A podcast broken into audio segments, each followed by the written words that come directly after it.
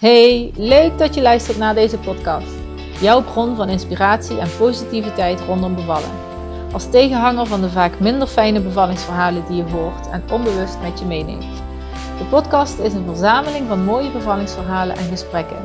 Waarbij het gaat over het belang van vertrouwen in jezelf, vertrouwen in je lichaam en het bevallingsproces. Hoe je in je eigen kracht kan staan, de invloed van een positieve mindset en samenwerking met je partner en het medische team. Bevallen de sunny side. Daar gaan we. Hey Irene. Hey Jenny. Hi. Hey. Hi. Nou, leuk dat je er bent. Ja. Hoe gaat het met je? Ja, goed. Ja? Ja. Yo, fijn om te horen. Ja, jij gaat jouw bevallingsverhalen vertellen in de podcast. Ja. Wat ik super leuk vind. Ja, eigenlijk via Yvonne, die haar verhalen ook verteld heeft in de podcast al een hele tijd terug, ben ik bij jou uitgekomen. En ik vind het altijd leuk hoe dat dan gaat, zo via. En dat je ook via toch bij mooie, inspirerende verhalen uitkomt. Het is heel erg leuk dat je dat ook wil doen. Dat je, toch... Ja, zeker. Ja, ik denk ook dat het goed is om... om ook inderdaad de positieve verhalen goed naar buiten te brengen. Want je hoort natuurlijk veel horrorverhalen, of in ieder geval minder fijne verhalen. En die lees je ook vaak. Maar ik denk dat er eigenlijk misschien wel veel meer juist gewoon positieve verhalen te vinden zijn. Dus laten we dat zeker delen met alle zwangeren. Ja, precies. Inderdaad. Daar sta ik helemaal achter. Leuk. Jij bent 2 keer bevallen, hè? 2 kindjes heb je nog. Ja, klopt. Okay, ja, precies. Vertel eens, hoe gaan jouw bevallingsverhalen? Of misschien wil je ook nog wat vertellen over de periode daarvoor, het zwanger worden of het zwanger zijn. Dat feel free om je verhaal te vertellen. Ja, nou ja, bij de eerste had ik op een gegeven moment de wens, en dat duurde naar mijn zin te lang. Maar uiteindelijk, als je het bekijkt, viel het wel mee. Na 7 maanden was ik zwanger. Ja. Dus eigenlijk was dat nog best snel. Maar goed, hè, elke maand is natuurlijk, als je dat wil, is dat toch een teleurstelling. Nou ja, en toen was het eigenlijk ook een beetje onverwacht of zo. Ik had al een beetje iets van, het komt wel, het zal deze maand wel weer niet zijn. En toen was het ineens wel zo. En super blij natuurlijk. En ik heb eigenlijk best wel heel veel mazzel gehad. Ik was wel een beetje misselijk. In de ochtend vooral, maar niet zo erg. Gewoon dat je dacht, niet heel fijn, maar ik kon wel gewoon ontbijten en dat soort dingen. En gedurende de dag had ik ook nog wel eens een beetje last ervan, maar over het algemeen viel het eigenlijk wel mee. Eigenlijk heb ik best wel een makkelijke zwangerschap gehad in die zin. Ik vond het eigenlijk echt heel leuk. Dat op de roze wolk zitten, dat ken ik dus wel. Ja. Dus ik denk dat ik daar ook heel veel mazzel mee heb gehad. En dat misschien ook stiekem ergens ook wel heeft geholpen met naar de bevalling toe leven. Daar had ik eigenlijk ook heel veel zin in. Ja. Leek me eigenlijk wel leuk om te doen. Ja. Ik dacht, volgens mij is dat iets heel moois. En ik wilde het heel graag natuurlijk doen. Dus zonder hulpmiddelen. Indien natuurlijk mogelijk. Want je weet natuurlijk nooit hoe het loopt. Maar dat was wel mijn insteek in ieder geval. Had jij al positieve verhalen in je omgeving? Dat je er zo naar uit kon kijken? Is dat echt iets vanuit jezelf? Nou ja, Yvonne dan inderdaad toevallig. Ik weet eigenlijk niet. Misschien ook, niet heel veel. Nee, andere vriendinnen had juist weer veel minder leuke verhalen. Nou, ook wel een beetje vanuit mezelf. Dat ik gewoon dacht, ik vind het zo mooi en zo cool eigenlijk dat dit gewoon kan. Dat dat natuurlijk zo heeft gemaakt en dacht. En de natuur heeft het zo bedacht, dus moet het ook te doen zijn in die zin. En ook wel een heel stuk mindset hoor. Ik ben ook wel bewust een hypnobirthing cursus gaan doen. Ja, mijn vriend, die wist niet zo goed wat hij erbij moest, maar die steunde mij daar vooral heel erg in. Dus die deed met alle oefeningen mee, hoe gek die sommige ook vond. Maar omdat dat natuurlijk best wel heel erg met het, een beetje met het bewustzijn te maken heeft. Of onbewustzijn ook eigenlijk. Ja. En de positieve affirmaties en dat soort dingen, dat hielp mij denk ik ook wel. En daardoor had ik eigenlijk denk ik ook wel een soort van positief verhaal voor mezelf gecreëerd, denk ik. Van, maar dat gaat gewoon ook. Het gaat gewoon ook vloeiend en soepel. En Dus dat heeft denk ik ook heel erg geholpen. En ik heb ook yoga gedaan. Wat natuurlijk ook heel erg met je ademhaling en dergelijke te maken heeft. Dus, dus in die zin dacht ik, ik ben ook wel op voorbereid of zo. Ja, dus, positief inderdaad. Ja, maar dat gevoel van erop voorbereid zijn... soms is het juist die voorbereiding maakt hoe je omgaat met de bevalling tijdens de bevalling, zeg maar. Ja, dus dat denk ik ook wel. Dat je dan al eigenlijk je mindset zo hebt geprogrammeerd, bij wijze van, dat je eigenlijk al zonder angst er eigenlijk ook ingaat. Ik ging er ook echt niet met angst in. Natuurlijk, ik vond het wel spannend, omdat je het niet kent en je dacht, oké, het gaat pijn doen of zo. En dat wel, maar ik dacht wel, maar we gaan het wel gewoon doen. En oké, het gaat pijn doen, maar nou ja, weet je, daar komen we wel doorheen. Ja, precies. Ja, dus ik, prachtig. Ja, ik had wel zin. Ja, leuk. Ja. Herkenbaar, hoor. Ik ook hetzelfde. Dus, ik had alvast leuk. Ja, precies. Mm-hmm. Nou ja, dus ik heb gewoon die oefeningen gaan blijven doen met mijn vriend. En dat hielp denk ik ook wel mee. En ik had een muziekplaylist al helemaal gemaakt. Verschillende urenlange. Dat ik echt urenlang vooruit kom. Gewoon eigenlijk met, wat is het voor muziek? Gewoon echt van die achtergrond zen muziek eigenlijk. Ja. Ik had gewoon het een en ander op Spotify een beetje bij elkaar gezocht. En niet alles wat ervoor geluisterd, want dat zou heel lang zijn. Maar wel een beetje dat ik dacht, luister ik een paar nummers. Dacht ik, dit zit wel in de richting. En up voegen we toe. Ja. Dus, dus dat had ik ook klaargezet. En ik ging er wel vanuit dat ik in het bevalcentrum zou gaan bevallen. Omdat ik woonde toen nog in Amsterdam op 2 hoog. En er zit geen lift. En daar zat een hele brede stoep voor. Dus stel dat ik medisch zou worden en ik mocht niet meer de trap lopen, dan zouden ze me dus uit moeten takelen. Ja. Nou, dat zou echt een hele happening worden. Ja, dus ik dacht, dat zie ik niet helemaal zitten. Dus ik had afgesproken met de verloskundige dat ik in het bevalcentrum zou gaan bevallen. Mm. En het leuke aan dit verhaal, aan allebei de verhalen, is eigenlijk ook wel dat een van mijn, echt van mijn goede vriendinnetjes, die is verloskundige. Mm-hmm. En ik had haar dus gevraagd of zij, zover mogelijk, zover het in de planning kon, de bevalling ook zou willen doen. Mm-hmm. En dat wilde ze echt heel graag. Dat leek haar echt heel mooi. Dus ik zat niet bij haar verloskundige praktijk, of volgens mij had zij toen ook nog niet een vaste praktijk, geloof ik. Maar in ieder geval, ik zat bij een praktijk, die kende haar toevallig wel van stage, dus dat kwam goed uit. Ja. En dat was ook heel fijn, dat is heel goed afgestemd met elkaar, dat zij dat inderdaad zou doen, als het mogelijk was met haar diensten en rooster en... dat was ook wel een hele fijne gedachte, dat zij erbij zou zijn en het zou begeleiden. Ja. Dus dat hielp denk ik ook wel weer mee, dat je weet, er is een bekende bij die me kent. En ook een beetje weten wat ik dan nodig heb. En ik had met haar dus ook wel goed voorbesproken wat een beetje mijn wensen waren. En mocht ik echt in een roes raken, dat zij wel goed weet wat ik eigenlijk zou willen. Mm-hmm. Dus dat had ik ook fijn met haar. Ja, ook wel met mijn partner natuurlijk. Maar voor hem was het ook wel extra fijn dat zij dat ook goed wist. Want, voor hem was het natuurlijk ook allemaal nieuw en spannend. En afwachten wat het zou worden. Dus dat was wel fijn. Maar met haar dus ook afgesproken van, ik wil naar het bevalcentrum. En het liefst in bad bevallen lijkt mij heel mooi. Ja. Dus dat was een beetje hoe ik erin stond. En ik heb op een of andere manier, vanaf het begin dat ik zwanger was, had ik zelf al een beetje zitten rekenen en kwam ik op 7 maart uit. En dat is eigenlijk altijd in mijn hoofd gebleven. En dat vond ik ook een hele mooie datum. Ik dacht, dat is mooi. En uiteindelijk was mijn uitgerekende datum 3 of 4 maart. Ik weet het eigenlijk niet meer. Maar daar had ik ook eigenlijk niet echt een gevoel bij. Heel gek of zo. Ik weet niet. Ik dacht, nee, dat is het niet. Nee. Maar het grappige was dat mijn vliezen braken op de 4e. En volgens mij was het de 4e. Nou ja, die braken op de 4e. Dus ik dacht, hoe kan het ook? Toch de 4e. Wat ik ook een mooie datum vond, want... ik ben niet echt een zwever, maar ik ben wel gewoon spiritueel. Mijn oma is ooit overleden op 4 maart. Dus ik dacht, ook een goede datum, ook een mooie datum, weet je wel. Dan komt er een nieuw wezentje op de dag dat zij juist een keer van de aarde is gegaan.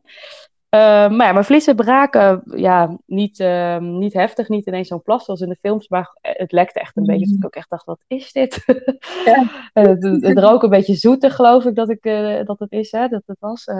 Dus ik herinner me wel van, volgens mij heb ik gelezen, dan is het waarschijnlijk vruchtwater. Dus ik toch maar even mijn vriendinnetje gebeld. Van, joh, volgens mij gebeurt er wat. Volgens mij zijn mijn vliezen gebroken, maar het is niet heel erg of zo, maar het is gewoon steeds een beetje... Nou, die zei, ik kom er zo aan, ik heb tijd. Dus die is gekomen kijken en die zei, ja hoor, je vliezen zijn gebroken. Ja. Dus het gaat beginnen. Dus ik zei, jeetje. Maar ik voelde verder niks. Dus ik dacht wel, oké. Nou, er kwamen dus ook geen weeën op. Dus op een gegeven moment moest ik dan bellen wel naar het ziekenhuis. Zodat ze me even konden monitoren. Of dat heeft zij geloof ik gedaan. Dat ze me konden monitoren. En vooral ook de baby natuurlijk konden monitoren. Of het wel allemaal goed ging. Ja. Dat ging goed. En elke keer verloor ik... steeds meer, maar echt een beetje in fases. Dus het was ook wel een beetje ongemakkelijk of zo. Maar ik dacht, het hoort allemaal bij. het zal wel. Ja, ze waren niet volledig gebroken, of wel? Of nee, steeds een beetje. Dus het was nog niet helemaal volledig. Dus elke keer kwam er weer zo'n plas, dus ook toen ik gemonitord werd, kwam er echt zo, dat liep dan echt eruit. Ik dacht, dat is dit. Ja. Maar ja, ook wel weer grappig of zo, dat je denkt, oké, nou ja, je kan het ook niet tegenhouden of zo. Nee. Want met een plasje kan je toch een beetje ophouden. Ja, dit gaat gewoon. Nee. En nou ja, weer naar huis. En toen hebben we afgesproken dat ik... het nog aan zou kijken en wel de volgende dag ook weer gecheckt moest worden, maar dat ik in principe pas op woensdag ingeleid zou worden. Mm. Had ik ook wel een klein beetje met dat vriendinnetje van mij, Priscilla heet trouwens, afgesproken. Want dan had zij ook vrij. Ze dachten dat zou wel heel mooi uitkomen. Ja. Nou, dat kon, dus ik mocht het tot dan uithouden. Dan ben je volgens mij 72 uur verder of zo. Ja. En... Ja, toen eigenlijk maar een beetje ook laat. Ik was wel ergens natuurlijk teleurgesteld, want je denkt, oh, het begint. Maar het begon niet. Maar goed, ik was al lang blij dat alles goed was. En ik dacht, nou ja, weet je, ja, we zien het wel. Ik kan er wel op wachten. Ik ben gewoon maar een beetje gaan rommelen nog in huis. En volgens mij ben ik nog even een heel klein wandelingetje gaan maken. Kleine dingetjes eigenlijk, niet ver van huis, want dat ging niet echt meer. Ja, alleen op een gegeven moment word je natuurlijk wel een beetje denkt, het duurt lang. Dus op na maandag nog niks. En op dinsdagochtend voelde ik me al wel een beetje gek of zo, maar ook nog niks. En toen ineens in de middag, toen dacht ik, oh, dit lijkt een beetje op een soort menstruatiekrampje of zo. Ik dacht, nou, zou dit het dan zijn? En toen kwam het langzaam op gang eigenlijk, maar best wel langzaam. En ik dacht echt op een gegeven moment, oh, nou, als dit het is, dan valt het allemaal wel mee. Die weeën, dat stelt niet zoveel voor. Ja. Op een gegeven moment wel alvast gebeld naar het ziekenhuis rond 7 uur, want toen kwamen ze echt wat regelmatiger. En toen dacht ik, nou, toch maar even vast bellen. Die vroegen, ja, als je het nog uithoudt, dan, ja, weet je, blijf nog lekker thuis. En bel vast de verloskundige. En als het echt heviger wordt en hoeveel tijd moet er tussen zitten, ik weet het niet eens meer. Nou ja, in ieder geval dat er nog maar heel weinig tijd tussen zit. Bel dan wordt het echt tijd om te komen. En ik had alvast een beetje geïnformeerd van, is de kamer met het bad nog vrij? Want ik was natuurlijk medisch geworden inmiddels, dus ik mocht natuurlijk niet meer in het bevalcentrum, dus ik moest naar het ziekenhuis. Die was op dat moment nog bezet, maar dat kon niet lang duren. Dus ik dacht, dan hou ik het zeker nog wel even uit dat ik wil persen in die kamer met het bad. Dus daar ook een beetje op focussen. Nee, nog even volhouden. Ik wil die kamer met wat. Nou, eigenlijk gewoon nog gegeten. En ja, wel allerlei oefeningetjes thuis gedaan. Nog even onder de douche gestaan. Voor de warmte. En elke keer eigenlijk goed kunnen opvangen. En om rond 10:30 toen dacht ik, nee, nou wordt het wel... Nu wordt het wel heviger en we hebben het elke keer op zitten meten met zo'n app. Nou, toen gaf hij ook wel aan dat het wel tijd werd. Dus toen hebben we het ziekenhuis gebeld. Om aan te geven dat we nu toch wel wilden komen. Dus dat was oké. En de kamer was ook vrij. Ja. Dus ik dacht, hup, opschieten. En mijn vriendin is op de hoogte gesteld, maar die kwam geloof ik net uit een dienst. Dus die zei, nou, ga daar maar vast heen en bel mij maar als het zo'n beetje 4-5 centimeter is, dan kom ik naar je toe. Ze woonde toen toevallig ook echt ongeveer nog naast het ziekenhuis daar, dus dat was ideaal. En het was eigenlijk best wel grappig, want ik voelde hem eigenlijk nog steeds best wel. Dat ik dacht, ja, kan nog best veel, weet je, die weeën even tussendoor ze vervelend waren. Naar de auto in. En toen zei mijn vriend, zal ik de rolstoel pakken? Ik, nee, ik loop nog wel even. Dus ik ben naar de lift gelopen gewoon. En in de lift dat ik dacht, oh ja, misschien had ik wel een rolstoel moeten nemen, maar goed. Eenmaal boven waren we op de afdeling en ook heel grappig, waren we echt stipt 12 uur stonden we. Nou ja, voor de verloskundige afdeling. Dus toen moest ik ook wel een beetje lachen. Van, nou, volgende dag. Het wordt in ieder geval niet meer op dinsdag geboren, maar wordt hoe dan ook woensdag. En welke datum zitten we dan? Op welke datum zitten we dan? Ja, 7 maart is eigenlijk al. 7 maart dus, ja. Op 7 maart. Ja, dus toen dacht ik, hey. Ja. Dan moet het vandaag ook wel komen. Ja. En toen kon ik gelukkig in die fijne kamer met bad. Ook echt prachtige kamers hebben ze daar, moet ik zeggen. Ik bedoel, tuurlijk, het ziet er een beetje ziekenhuisachtig uit. Dat hou je toch altijd, want er staan apparatuurdingen, weet ik het wat. Maar ze hebben wel een mooie tekening of een foto op de muur. Dus trouwens in het OVG West heb ik het dan over, in Amsterdam. Oké. Mooie foto op de muur, geloof ik, van Nieuw-Zeeland. Nou, daar ben ik in 2010 geweest. En dat vind ik nog steeds een van de prachtigste plekken die er was. Wij zijn. Dus ik dacht, nou, mooi. Ook mooi meegenomen. Ja. Mooi uitzicht om naartoe te kijken. En heerlijk bad. Dus dat hebben we lekker vol laten lopen. En daar ben ik lekker in gaan zitten. En dat vond ik echt heerlijk. Want dat is voor die weeën gewoon... Ik vond het echt... Ja, het maakt het gewoon veel zachter of zo. Doordat je denk ik toch een beetje die zwaartekracht kwijt bent. En alles wordt natuurlijk een beetje week en weeg. Dus... Je was echt gedraagdmatig. dat gevoel. Ja, dat vond ik inderdaad. Ja. Dus lekker muziek aangezet. En daarvoor heb ik trouwens ook nog best wel een beetje te lachen. Eerst ben ik nog op de skippiebal trouwens gaan zitten een beetje. En hebben nog een foto... dat we allebei met 2 duimpjes zo zitten. En echt vlak voordat er een week kwam. Dus die foto is toch heel vrolijk. En daarna denk ik, ho. Ja. Dus dat is ook wel een grappig moment. Als je dat terugziet, denk je, oh ja, de foto was ik net nog aan het lachen. Maar hierna kwam het allemaal weer los. En toen is in bad. En dat was eigenlijk heel prima. En op een gegeven moment kreeg ik wel persdrang. Ik moet zeggen dat ik dat wel heel naar vond of zo. Of, naar is ook niet helemaal duidelijk, maar gewoon... verwarrend of zo, dat was het vooral. Ja. Je wil dan heel graag persen, maar dat mag dan niet. Oh, nee, oké. Okay. Je lijf denkt, ik wil gewoon persen nu. En, dus dat vond ik wel heftig bij die persdrang. Maar goed, op een gegeven moment ging het best wel snel. Dus ik hoefde dat niet heel lang vol te houden om dat soort van tegen te werken. Dus ik mocht best wel snel toch over naar persen. Werd er ook echt zo gevraagd van niet meepersen of... Ja, omdat het niet... de ontsluiting was dan nog net niet ver genoeg. Nee. Dus dat vond ze toch net iets te vroeg. Dus dan ze coachten me wel echt heel goed, hoor. Door dus de ademhaling zo te maken dat het dus inderdaad overging... juist in het loslaten van de wee in plaats van het richten op het persen. Ja. Maar dat was wel even dat je mind ook echt moet denken... oh ja, nee, oké, we gaan uitademen, we gaan niet... Heel raar vond ik dat wel of zo, ik weet niet. Maar gelukkig mocht het best wel snel wel over op persen. Tenminste, in mijn beleving was het snel. Ik weet eigenlijk niet, misschien was het langer dan ik nu herinner. Maar toen was het 4 uur. Dus 4 uur later nadat we aangekomen waren op de afdeling. Dus op zich is dat best wel snel. Dus dat was wel fijn. En dat persen vond ik eigenlijk heel fijn op dat moment. Dan dacht je, nu ga je echt naar het eind of zo. Nu, het gaat nu echt gebeuren of zo. Dat maakt hem ook wel weer heel, hoe zeg je dat? Geeft je weer kracht of zo. Je denkt, oké, we zijn er nu echt bijna. Alleen het enige wat ik wel had, ondanks dat ik in het water zat, dat ik nadat ik had geperst, voelde ik het heel erg in mijn bekken. Dus toen dacht ik, dat was wel echt een beetje naar. Maar goed, ook daarmee eigenlijk door gewoon mijn aandacht te proberen te focussen op iets anders. Ja. Op de baby is er bijna. Of je voelt hem, je voelt er al bijna er zijn. En, of even de aandacht verleggen dat ik even iets vroeg aan mijn vriend of zo. Of dat ik zei tegen hem, help me even. En dan, weet ik veel, kwam hij met bijvoorbeeld dat ik moest denken aan de mooiste plek van de wereld. Of aan een fijne gedachte. Waardoor ik ook een beetje dat weer kon vergeten. Ja, want die pijn tussendoor, het was gewoon irritant. Ik vond het was ook niet dat het verpestte of zo, maar wel dat je dacht, dit is toch even pittig of zo.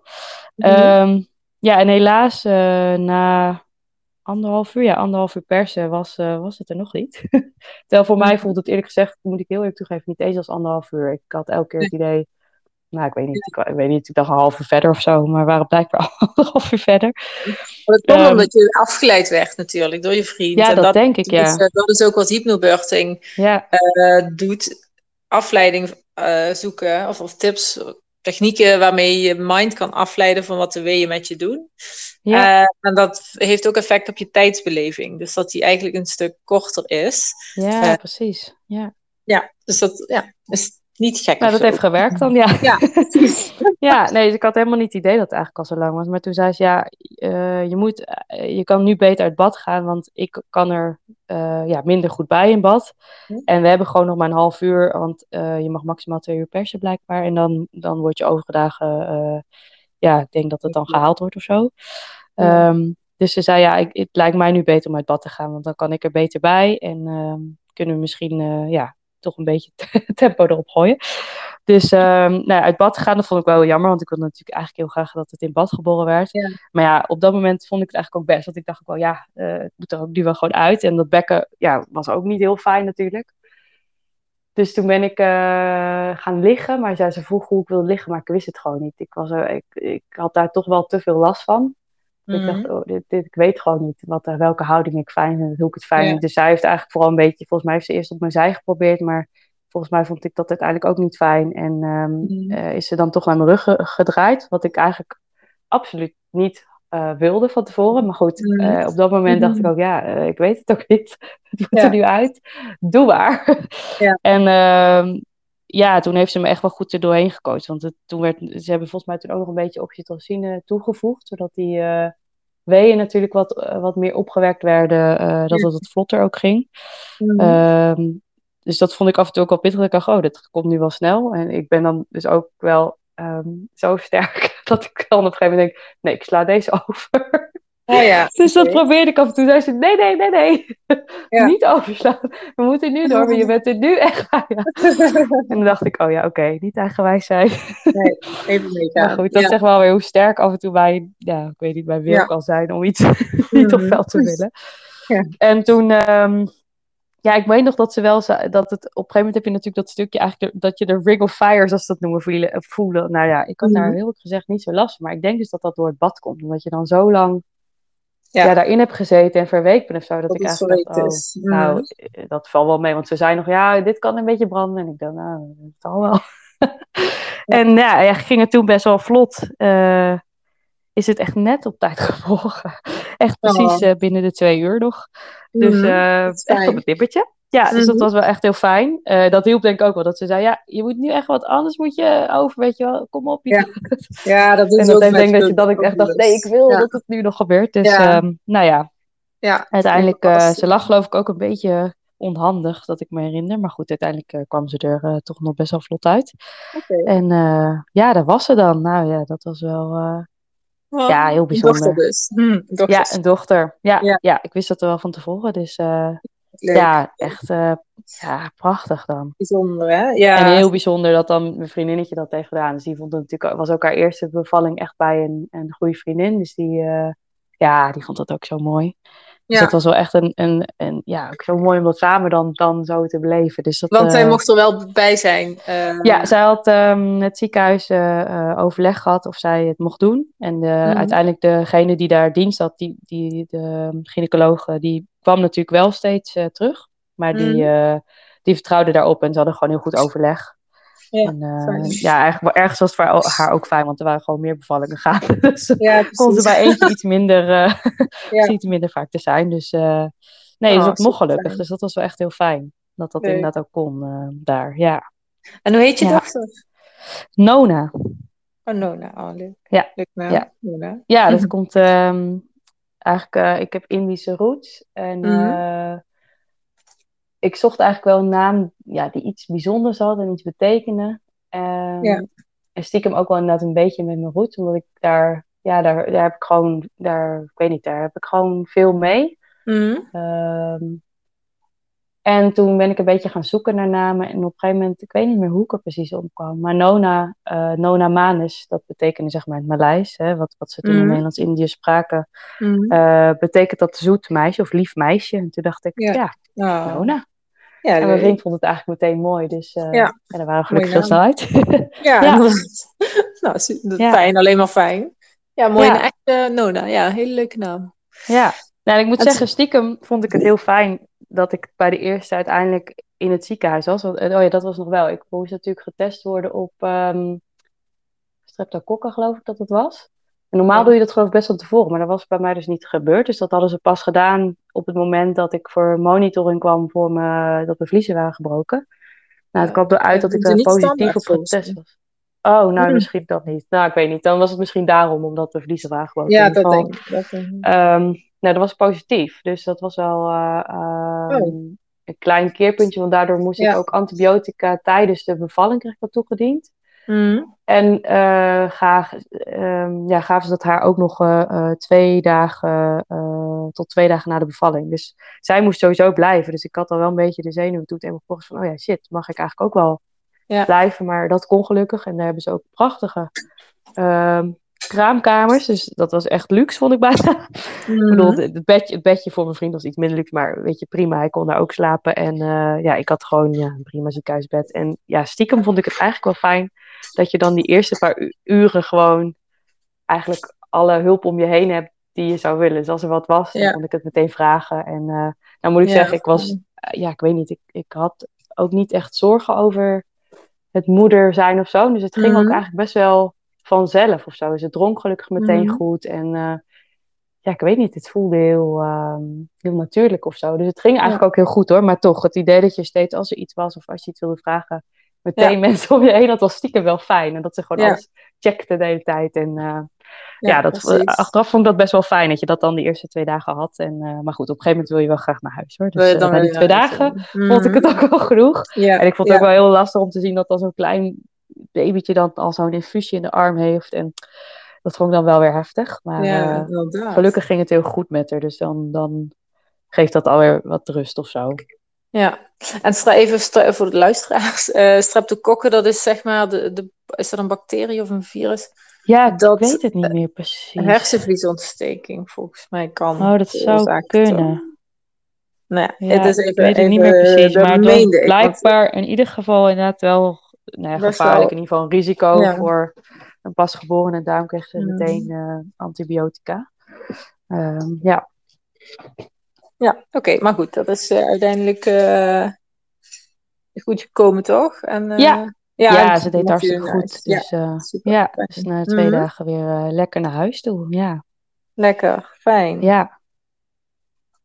Ja, nee, dus die bevalling was eigenlijk, ik bedoel natuurlijk dat bekken deed pijn, maar ja, hoe cliché ook, dat vergeet je inderdaad heel snel. Ja, precies. Het is gewoon zo. En op dat moment is het naar, maar eigenlijk toen het ook gebeurd was, was het ook oké, nou ja, klaar. Ja, inderdaad. Irene, heb je heel even, want mijn dochter die roept mij de hele tijd. Ze ligt wel in bed, maar ik word er zelf een beetje door afgeleid, merk ik. En mijn vriend die moet nog weg, dus maar laat hem even lopen hoor, maar... Ja. Ik ga toch gewoon even... Ja, heel rustig je ding. Ja, hashtag mom life, hè? Ja.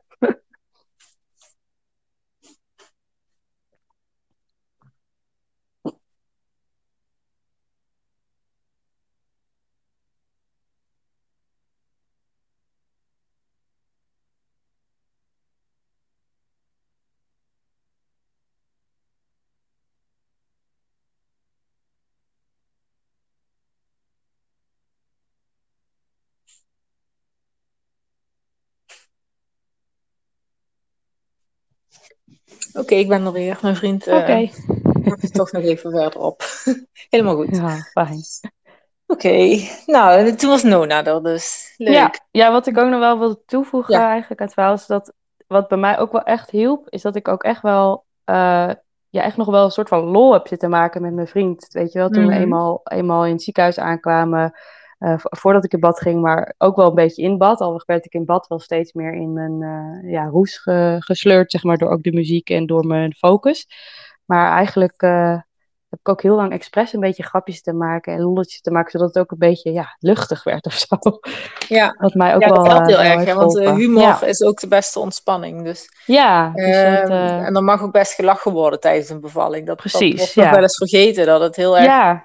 Serieus is. En, maar juist je lichaam reageert veel beter op humor en ontspanning überhaupt. Dus alleen maar goed. Ja, en ik denk voor mijn vriend ook, weet je. Dan kon hij ook, ik bedoel, voor hem, hij was ook zenuwachtig. Ik bedoel, hij had ook geen idee. Dus ik denk dat het voor beiden inderdaad wel hielp om gewoon een beetje lollig te blijven. En, ja, precies. Ja, goed aangevoeld dan van jullie. Omdat,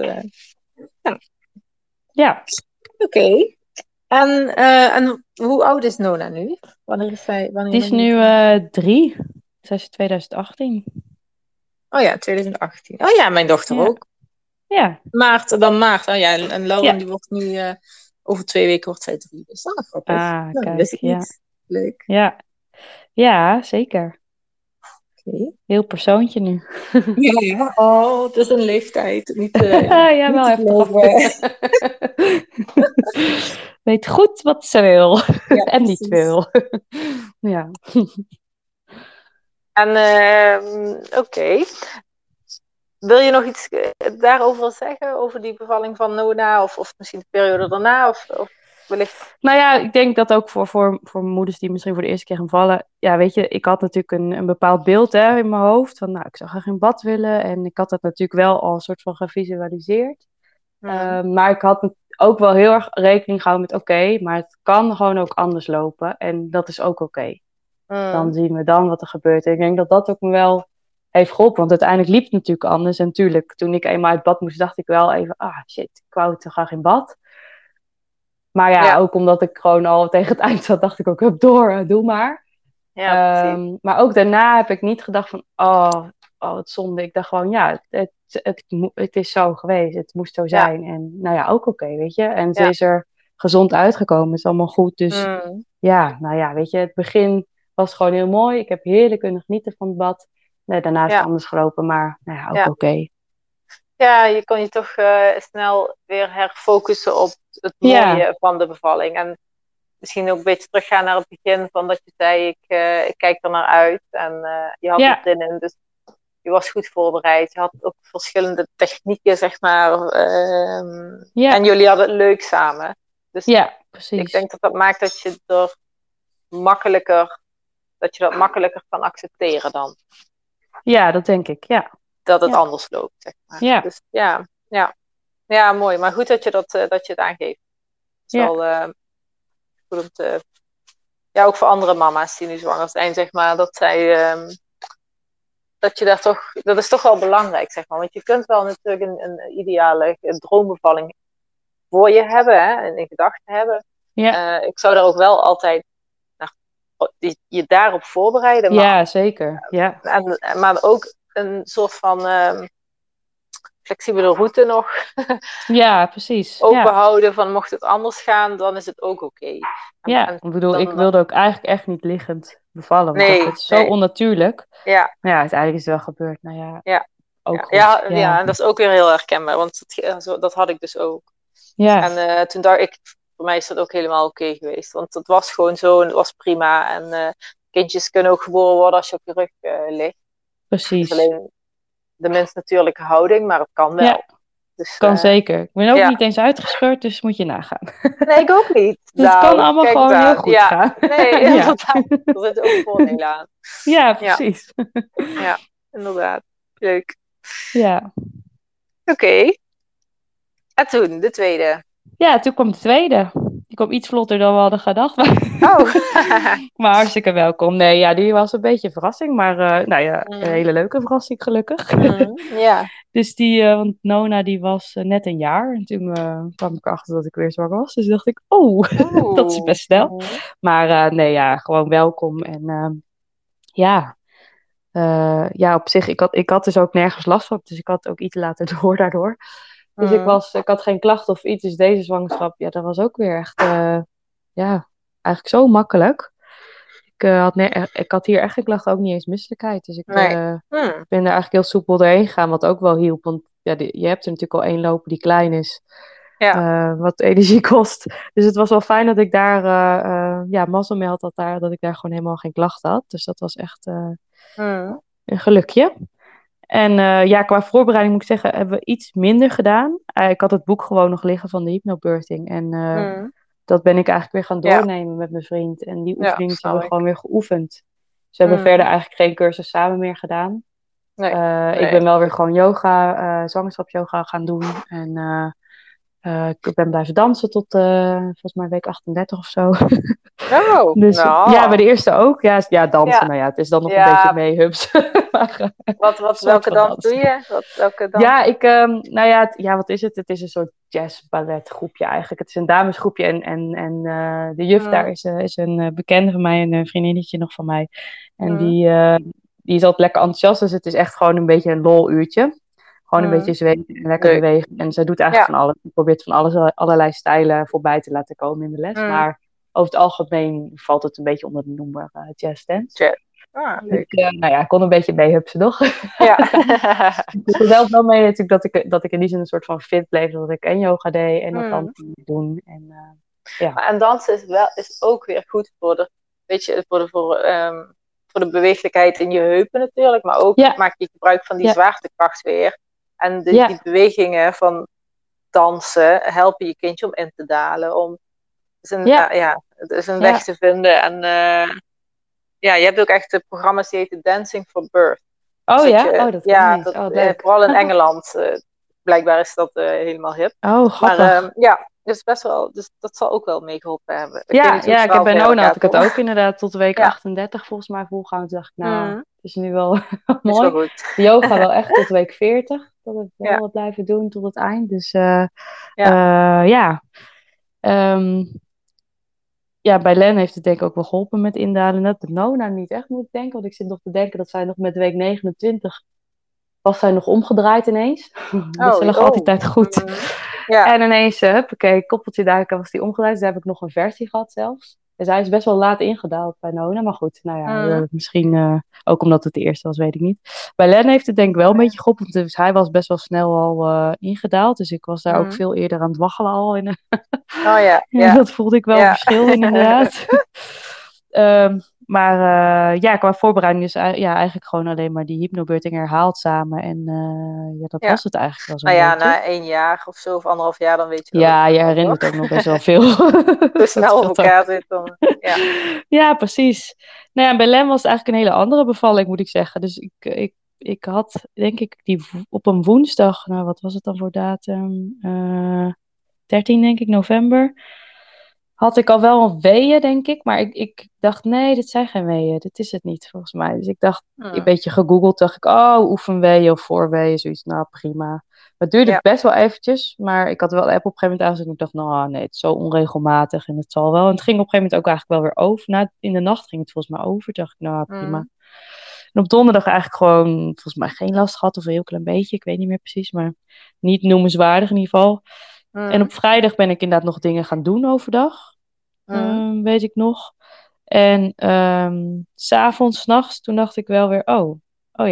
weer een soort menstruatiekrampachtig iets. Maar het voelde naar mijn idee anders dan bij Nona. Maar goed, misschien herinnerde ik me het ook anders. Dat weet ik eigenlijk niet. Maar ik dacht, nee, dit zijn het ook niet. En ook weer oefenweeën en voorweeën. En mijn vriend sliep die nacht naast ons oudste dochtertje. Want die zat een beetje in een lastige slaapfase. En we dachten, nou... alles wat helpt om snel weer te slapen is goed. Dus als hij daar ging slapen, naast haar ging slapen, dan sliep ze gewoon snel. Hè? Dus we dachten, nou prima, iedereen moet een beetje zijn rust krijgen.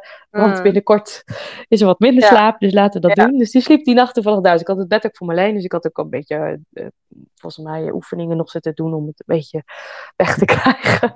Maar niet echt een belletje gerinkelen van, oh, misschien is het toch wel echt. Ik dacht echt, nee, oefenweeën, het zal wel. Ja. Dus ik zei wel tegen mijn vriend 's ochtends, nou ja, ik had wel een tijdje last. En ik had wel even bij de app bijgehouden. Soms was het regelmatig, maar ja, dan weer niet. En volgens mij is het vals.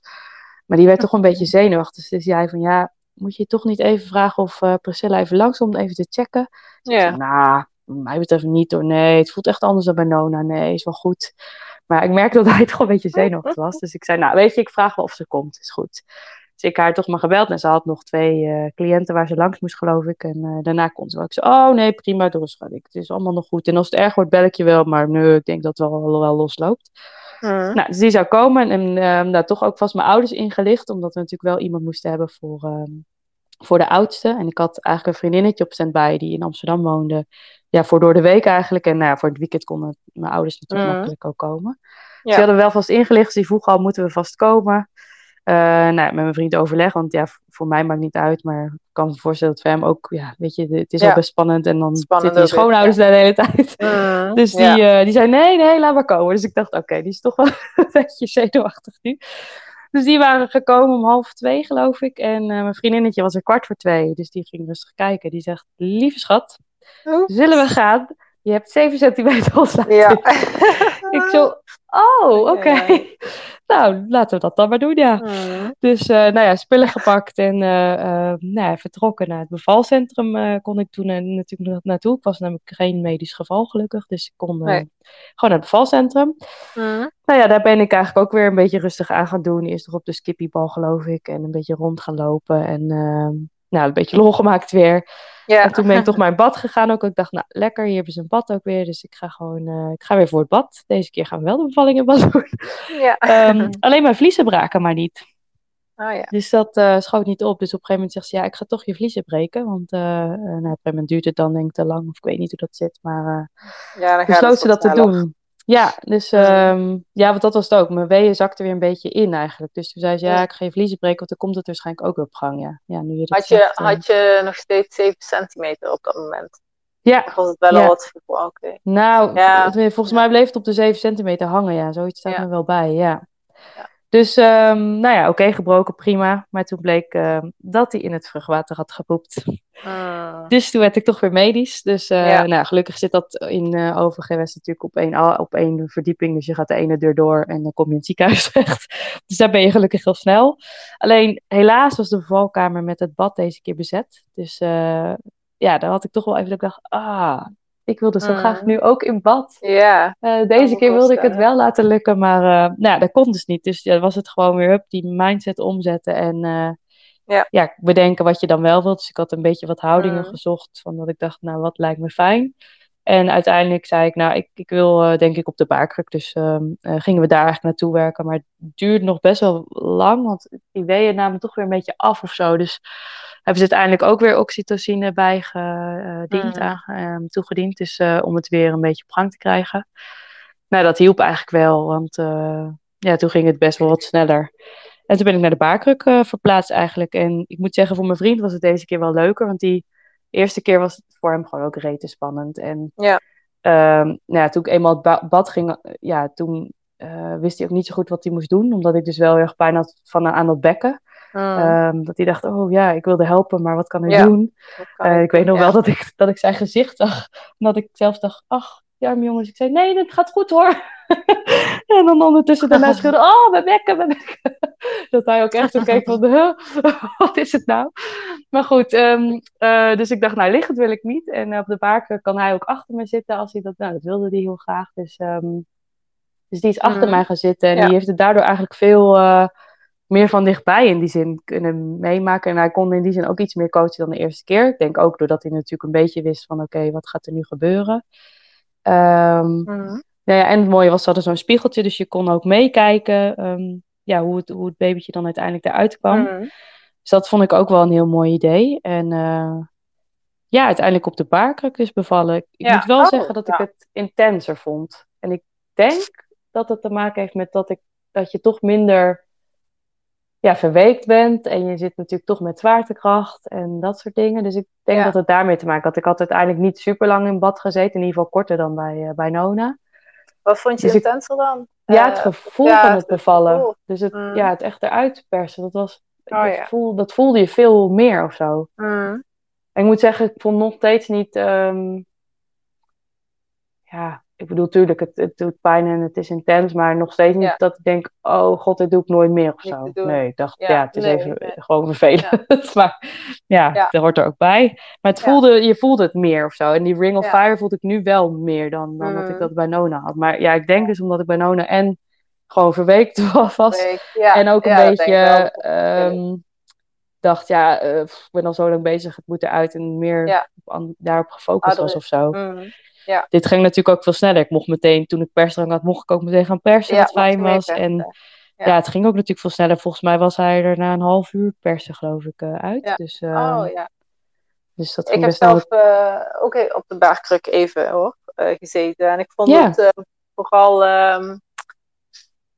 ik kon mijn houding niet vinden. Ik zat niet. Had je dat ook? Dat je een beetje. Nou, ik moest wel even zoeken volgens mij in het begin. Ja, maar volgens mij, doordat mijn vriend heeft me denk ik een soort van ook zodanig ondersteund dat ik dan hem gewoon een beetje kon laten hangen of zo, denk ik. Dat zo herinner ik me wel een beetje. Dat ik inderdaad eigenlijk niet echt mijn best hoefde te doen om als het ware te zitten, maar dat hij me eigenlijk een beetje droeg in die zin. Ja. Ja, was in mijn geval ook wel, maar ik weet niet. Misschien dat ik gewoon even checken of jij dat ook zelf nou, hebt. Ik weet wel dat ik ook even moest zoeken. Ja, dat weet ik wel. Dat ik wel dacht, vind ik dit nou lekker of niet? Ja. Maar uiteindelijk vond ik op een gegeven moment mijn modus daarin, denk ik. Ja, precies. En dan als het dan toch snel gaat, dan... een half uur is wat dat betreft dan... vergelijken met die 2 uur valt het al van mij. Ja, inderdaad. Maar ik vond het ook echt snel gaan, want ik dacht ook echt, oké. Hij komt er nu al aan, oké, nou, prima. En daar was hij dan. Ja, leuk. Len, een jongetje, dat wisten jullie ook. Ja, dat wisten we ook. En ook hier heb ik trouwens weer de muziek gewoon aangezet en gewoon weer mijn eigen sfeertje eigenlijk gecreëerd daar. Ja, super. Ja. Fijn dat dat ook kan. Ja, heel fijn. Ja. Hing er een foto of zo in die kamer? Ja, daar hing ook een foto. Deze keer zaten we in de... wat was het ook alweer? kijken hoor, wat in Nieuw-Zeeland. Volgens mij de Ardennen, volgens mij. Oh. Hele mooie bergen, niet meer dat ik het niet zag. Maar dat vond ik inderdaad met de weeën opvang in het begin. Toen we eenmaal dus naar die kamer verplaatst waren, kon ik natuurlijk niet meer in bad. Dus ik moest daar dan, nou ging ik dan op de skippiebal volgens mij. Ja. Maar het was ook wel fijn om daar dan even naar te kijken. Dat je dan toch ook daar een beetje op kan focussen. Ja, precies. Dus het is wel een soort afleidingsplaat. Ja, nou, dat denk ik wel. Want in de hypnobirthing komt dat ook wel terug, zeg maar. Visualiseren van, tenminste in mijn cursus. Ik weet niet of dat bij die van jullie ook was. Maar dat je een mogelijkheid is dat je terug gaat naar een mooie vakantieherinnering of zo. Dat je aan het precies. En, je wordt helemaal gelukkig. Weet je wel, als je daar in gedachten naar terug kan. Maar zo'n foto helpt om een mooie herinnering of een mooi beeld te creëren. En met een positieve emotie wat je ook de zin aanmaakt. En ja, ook weer helpt om je gedachten af te leiden. En, minder, toch beter te kunnen omgaan met wat de weeën met je doen. Ja, zeker. We hadden inderdaad ook zo'n oefening. En dan hadden we inderdaad, ik weet niet meer welke plek toen, maar hadden we inderdaad een van de plekken van vakantie. Dus inderdaad had mijn vriend ook van, dat kon hij dan ook gebruiken inderdaad, om mij af te leiden, zeg maar. Ja, precies. Ja, op een leuke oefening. Manier. Ja, precies. Ja, leuk. Ik vond het wel een goed idee dat ze zo'n foto's daar op hadden. Ja, ik vind dat ook echt een goed idee. Of dat bewust gedaan is, omdat ze weten dat dat helpt tijdens de bevalling. Of ik dat het denk het, een mooie of ze hebben het misschien in alle kamers gegeten. Ja, dat weet ik ook niet. Maar dus dat heeft mij wel inderdaad geholpen. Want de eerste keer had ik Nieuw-Zeeland, maar die had ik pas later door, omdat ik daar heel lang in bad zat, dus dan zie je het niet. Maar nee, zeker een goed idee. En toen was Len er, en hoe ging dat daarna? Dus, ja, dat ging echt supergoed. Ja, je kon hem dus eruit zien komen en ik mocht eigenlijk ook helpen, maar dat vond ik dan toch wel weer lastig of zo. Dus ik bleef meer kijken dan dat ik heb geholpen. Achteraf dacht ik, had ik eigenlijk best kunnen doen. Maar goed, het was gewoon op dat moment dat ik dacht, doe maar. Ja. En ik heb wel kunnen zien met het spiegeltje hoe die er dus uitkwam, wat ik wel echt heel bijzonder vond. Dat je denkt, dat gebeurt nu bij mij. Wauw, dat komt nu, dit wezentje komt nu gewoon uit mij. Toen was hij er en eigenlijk ging dat ook meteen heel soepel. Hij nam meteen de borst en helde snel. Dus eigenlijk was alles ook snel in orde. En, en de naaktpoorten kwam ook soepel en snel. De placenta. Ja, die ging iets minder soepel. Oh ja, dat was bij Nona ook nog. Die heeft bij Nona ook weer tot het uiterste geduurd.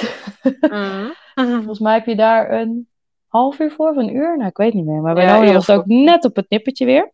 Dus dat, die ging ook nog best wel lastig. Maar goed, hij kwam op tijd. Dus was gelukt. En bij Len ging het wel vlotter hoor. Alleen die had een hele bijzondere. Want die had 2 zakjes. Oh. Dus die placenta, had 2 zakjes geloof ik. Okay. Ja, 2 zakjes. Dus maar ik weet niet of dat... Ik heb uiteindelijk niet meer gevraagd of het misschien van een tweede kindje was. Ik weet het eigenlijk niet. Ja, maar... nee, weet ik niet. Dus wel het eerste wel in mijn opkomst. Maar bij mij ook. Dus dat zou ik nog moeten nagaan. Maar... en ook hier heeft trouwens mijn vriendin dus de bevalling gedaan. Dus die heb ik ook mazzel mee gehad. Dat zij dus weer beschikbaar was die dag. En het weer mocht doen. Want het ging natuurlijk weer over naar het ziekenhuis. Dus ik werd natuurlijk weer medisch. Maar zij mocht het weer doen gelukkig. Dus dat was echt heel fijn dat dat kon. Ja. En ook wel heel bijzonder dat ze gewoon allebei mijn kinderen... Ja, op de wereld heeft gezet eigenlijk. Ja, geholpen. Ja, dat heb jij gedaan, maar... Ja, ik heb het gedaan. Ze heeft geholpen. Ja, precies. Geholpen. Ja, inderdaad. Ja, nee, zeker. Ja, het is toch ook mooi om met elkaar te delen, zeg maar, denk ik. Dat je, toch? En wat bij mij... ik vond het ook fijn dat zij natuurlijk gewoon precies een beetje weet hoe ik in elkaar zit. Dus ik denk dat het qua coaching voor haar ook... Ja. Dan makkelijker is. En voor mij ook dat ik het sneller vertrouw of zo. Dan dat ik denk, dan kun je zeggen. Maar dan nu dacht precies. Ik geloofde meteen alles wat ze zei. Dan dacht ik, oh nee, oké, ik moet doen. Oh ja, nee, ik moet zo doen. Oh ja, oh ja. Oh ja, dan doe ik dat, en dus, dat was wel mooi.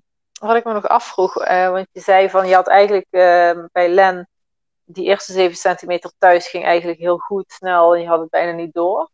Ja. En vanaf het moment dat je naar het ziekenhuis moest en in het ziekenhuis, of in het bevalcentrum aankwam, stagneerde het een beetje. Ja. Maar zou het kunnen dat het toch op de een of andere manier onbewust het proces een beetje verstoord was, zeg maar. Omdat je toch in de auto, tenminste, ik neem aan dat je in de auto gestapt bent. Ja. Ja. Dus Amsterdam, je weet maar nooit, maar in de auto moest stappen naar het ziekenhuis. En dan ga je misschien toch nadenken van, als ik maar niet in de auto beval, of als ik maar op tijd ben, en waar moeten we naartoe, en waar kom ik terecht? Viel dat wel mee? Of kun je dat niet? Het viel op zich wel mee. Ik dacht alleen, wow, al 7 centimeter, oké. Ja, maar ja, mijn weeën vond ik dus nog steeds, ik vond dus nog wel meevallen. Dus ik dacht ook, weet je, redden we. Ik had eigenlijk wel het idee, redden we het makkelijk. Het was natuurlijk ook 5 minuutjes rijden, geloof ik, voor ons. Dus dat viel, daar had ik op zich. Maar ja, je bent wel weer onderweg, inderdaad. Ja. Dat dus hoor je weet, wel eens. Oké, het duurt toch nog eventjes of zo. Ja, ik weet het eigenlijk niet. Want eenmaal toen ik in die kamer was, dacht ik wel, fijn, ik heb die kamer. Ik heb een kamer met het bad. Ja. Je voelde je wel gewoon veilig en vertrouwd. Ja. Ja, dus op zich, waarom het dan weer stagneerde, weet ik eigenlijk niet zo goed. Nee, dat is gewoon even. Dat hoor je wel eens vaak op onbewust niveau, dat een reden kan zijn. Dat het stagneert, omdat dat je toch even weer moet wennen aan in de kamer waar je dan terechtkomt. En toch minder gevoel als thuis. Ja, dat zou misschien wel kunnen. Dat ik wel even moet acclimatiseren, inderdaad. Je bent wel even dat je weer kijkt. Oké, hoe ziet deze kamer uit? Oké, hoe is het hier? Ja, dat kan ik me ergens wel voorstellen. Ja. Dat misschien onbewust dan toch een beetje... Nee, ik had niet echt angst of zorg of zo. Want ik dacht alleen maar, ik ben al bij 7 centimeter. Nou, dat is wel fijn. Dat kan nooit heel lang duren. Ja, dat kan ik wel vast. We kunnen er nog heen. Nou, prima. Het gaat nog goed. Dus ik dacht niet, ik ga in de auto bevallen. Dus nee. Maar ik kan me wel voorstellen dat ik inderdaad even weer moest acclimatiseren. En even moest denken, focus, Ja, en ik had natuurlijk wel weer in mijn hoofd... ik hoop dat het bekken geen pijn doet. Dat zat wel ergens in mijn hoofd. Dus dat zou misschien ook ergens wel een beetje... laat ik maar een beetje rustig aan. Daar heb je geen last van gehad? Nee, bij Len herinner ik me dat in ieder geval niet. Nee. Dus dat is ook wel grappig. Dat dus de tweede keer helemaal niet zo... En hoe lang heeft deze bevalling ongeveer geduurd? Dus even afhankelijk van hoe laat je bent gaan tellen. 1:45 was zij er dus. Dus toen zijn we spullen gaan pakken. Dus zeg dat we rond 2:30 denk ik een beetje daar waren. 2:30, 3:15 misschien. Dus hij is om 7:15 geboren. Dus ik heb een half uurtje geperst. 7:15. Ik weet niet precies hoe laat we naar het ziekenhuis zijn doorgegaan. Maar volgens mij was dat rond een uur of...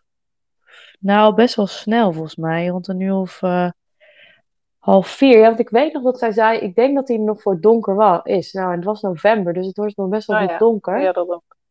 Dus uiteindelijk duurde het wat langer. Daarom, ik kreeg natuurlijk weer oxytocine toegediend. Om het weer een beetje... Het duurde langer dan we uiteindelijk dachten. Dus ik denk dat ik eigenlijk best wel snel al... misschien dat ik al rond 4:00 of zo in het ziekenhuis was. Ja. En dat het uiteindelijk toch iets langer duurde. Maar voor mijn gevoel was het echt supersnel. Ja, alsnog. Ik bedoel, het is ook op zich snel. 2:45 daar, 7:15 geboren. Nou ja, dat is ook... dat is wel echt... dat is gewoon... Vlotjes. Dat is okay. En de weeën begonnen denk ik dus al wel vrijdagavond. Ook bij Nona. Ik vond het eerste stuk van die weeën... dat vond ik allemaal wel oké. Ik dacht, als dit het is, dan is het goed. Ja, precies. Dus, op welke datum is hij geboren nu? Len? 16 november. 16 november, ja. En dat was uitgerekend op de 17e. Ja, op de 17e. Dus 1 dagje eerder. Ja. 2019. 19, ja. 19, ja. Ja, precies anderhalf. Anderhalf inmiddels, ja. Ja, dat zit toch best dik op elkaar. Of Nona was 1 jaar en 8 maanden. Die is ongeveer nu bijna zo oud als Len nu is. Bijna, ja. We moeten niet denken dat er nu nog eens zou komen. Nee, hè? Nee, dat zou wel een beetje veel zijn. Ja. Maar ik vind nu dat het zo dicht op elkaar zit, vind ik nu wel heel leuk om te zien, hoor. Want ze kunnen wel met elkaar spelen. En Len... leert heel veel van Nona, want hij kletst echt al 100 uit. Ik weet nog wat Nona ongeveer rond deze leeftijd zei. En dat vond ik al, wauw, ze kan al dit zeggen en dat zeggen. En, terwijl Len maakt echt hele zinnen. En die hebben echt interactie met elkaar. Dus het is ook wel weer heel leuk om te zien. Heel dat leuk. Ze nu gewoon samen kunnen spelen. Ze gaan naar hetzelfde kinderdagverblijf en zitten ze wel in een andere groep. Maar als ze buiten spelen, gaan ze dus met elkaar spelen ook. En, leuk. Dus dat is wel heel leuk om te zien. Dat ze dat wel... Dus het heeft ook wel weer iets moois. Maar, precies. Ja, mooi, leuk. leuk dat dat zich zo ontwikkelt dan ook. Ja, en nou ja, blijkbaar komt mijn lijf het aan, dus ja. Ja, nou ja, inderdaad. Tuurlijk. Ja, dat zou niet gebeuren, maar ja. Precies. En welke tip wil jij, of welk advies of inspiratie zou jij willen meegeven aan vrouwen die nu luisteren, die nu zwanger zijn en die nog moeten gaan bevallen? Wat is volgens jou de beste tip of zo die je kan geven? Ja, ik zou het echt op je mindset gooien. Ik denk dat dat zoiets sterks is. Dus ja, mocht je angsten hebben, probeer dat echt los te maken. Los van je te laten staan. Misschien met hulp van inderdaad hypnobirthing. Of van misschien met een vriendin kletsen erover of iets. Maar dat je het wel... dat je dat een beetje los kan laten, mocht je angst hebben. En ook echt inderdaad visualiseren. Ik denk dat dat toch iets heel sterks is. Ja. Oké, hoe zou het voor mij mijn droombevalling eruit zien? Ja. Hoe zou het gaan? Hoe verloopt het? Hoe gaan mijn weeënfasen? Hoe ga ik daarmee om? Hoe gaat het gewoon helemaal eigenlijk? Hoe zie ik het voor me dat het geboren wordt? Ik heb dus ook echt wel affirmaties gebruikt, wat ik ook gewoon ergens heel fijn vond, weet je. Dan ga je er inderdaad toch een soort van in geloven als je het maar blijft herhalen. Terwijl je misschien bij de eerste 2-3 keer dat je het herhaalt denkt, oké, ik zeg het wel, maar geloof ik het wel. Maar op een gegeven moment gaat die mind het toch een soort van overnemen, denk ik. Ja. Dus ik denk dat dat ook wel heel erg helpt. Ja, en ja, gewoon echt die afleiding vond ik wel heel sterk. Dus dat je zorgt dat je dingen hebt die je afleiden van de pijn. Ik weet niet, die oefening heb jij misschien ook al met die ijsblokjes. Ja. Dat je die ijsblokjes in je hand houdt en 1 of 2 minuten geloof ik. En dat je dus inderdaad samen met je partner dan zorgt dat je afleidt. Dat je niet die kou en die pijn in die hand voelt, maar gewoon aandacht ergens anders heeft. Die heeft mij ook wel echt geholpen om inderdaad te oefenen van oké, het moet ergens anders op gefocust zijn. En niet en op die pijn. Fijn denk ik dat je partner je kan helpen. Dat jij niet hoeft na te denken over oké, welke afleiding zal ik nu gebruiken. Ja. Maar hij kan het gewoon inzetten en jij geeft het zijn. Van, help me even. Of, ja, precies. Ja. Of hij zag het soms en dat hij dacht, ik probeer wat. En dan vroeg hij ook vaak, vind je het fijn als ik dit wil? Of vind je... En dacht ik, doe maar. Ja, en wat ook wel goed is misschien als je een hele nuchtere man hebt thuis. Dat is die van mij ook. Dus die dacht al in het begin, oké, wat is dit? Wat doe ik hier? Maar hij had wel echt sterk zoiets van, oké, maar zij vindt het fijn. Dan doe ik hier gewoon aan mee. Want er zat ook op een gegeven moment een oefening in. Misschien heb je die ook wel dat je een soort van visualiseert. Dat je een soort gouden handschoen van endorfine aan hebt. En dan wrijft hij over je arm. Nou, hij wist niet waar hij het zoeken moest. Hij dacht, wat is dit nou weer voor belachelijk. En dat uiteindelijk hebben we dat moet ik ook wel zeggen. We hebben alle oefeningen wel echt gemaakt naar zoals ze voor ons werken. Dus sommige teksten hebben net iets veranderd dat het voor ons werkt. Of net de visualisatie iets veranderd dat het voor ons werkt. Dus je hebt natuurlijk dat boek of de oefeningen die je krijgt van de docent. Maar wij hebben het wel echt zo gemaakt dat het vooral voor mij ook goed was. Maar ook wel voor hem. Dat hij inderdaad niet, als hij het uitspreekt, dat hij echt dacht, jeetje. Want dan werkt het natuurlijk ook niet. Dus we hebben daar wel ook samen gezocht van, oké, wat kunnen we dan zeggen dat het voor mij nog steeds... En ik denk dat dat ook wel echt toch wel heel belangrijk is. Dat je partner gewoon er voor jou is. En ook al vindt hij het misschien hocus pocus en zweverij of zo. Dat hij gewoon doet wat jij vindt, fijn vindt. Voor bij je bevalling. En jij moet uiteindelijk het werk doen. Dus hij mag zich gewoon een beetje daar... zo sta ik er ook in, eerlijk gezegd. Hoor. Dat is dan ook iets wat ze kunnen doen. En achteraf vinden ze het vaak heel fijn dat ze... dat ze weten wat ze kunnen doen, behalve handje vasthouden. Precies. Want dat kunnen ze beter niet doen. Nee. Maar dus dan ben je ook echt zo, doe je het ook echt samen. En ik moet zeggen, daarna hebben we er ook heel hard om moeten lachen, weet je. Dan maakte die er weer grapjes over. En dacht ik ook, het is ook eigenlijk heel grappig. Ja, en dan is het ook weer iets leuks daarna. Dus, inderdaad. Ja. Heb je wat te vertellen. Precies, en voor die paar uur dan kan zo'n man zich denk ik daar ook wel overheen zetten. Volgens mij ook. Goed, nou, dankjewel Irene. Echt 2 mooie verhalen. Ja, overeenkomst. Ja, ik kijk echt heel positief op terug. Ja. Dus ik bedoel, tuurlijk, het is misschien niet allemaal zoals ik het had gedacht. En het doet pijn, maar ik kijk echt op de hele fijne bevallingen terug. En ja, ik hoop dat heel veel vrouwen dat zo mogen meemaken. Ja. Ja, nou, laten we daarmee eindigen. Dat is het grote doel. Dat heel veel vrouwen het op die manier mogen. Dus ook al gaat het niet, is het geen perfecte bevalling als je er maar in mee kan bewegen en er positief op terugkijkt. Ja, kan kijken. Absoluut. Dan denk ik dat het gewoon super is. Nou, dat denk ik ook. Heel erg bedankt. Ja, graag gedaan. En ik wens je nog een hele fijne avond. Jij ook. Oké. Yes. Doei. Hi. Doei. Ik hoop dat deze aflevering je heeft geïnspireerd. Neem mee wat je mee wilt nemen, wat bij je past. En laat achter wat je achter wil laten, wat misschien niet helemaal bij je past. Jouw bevalling doet ertoe.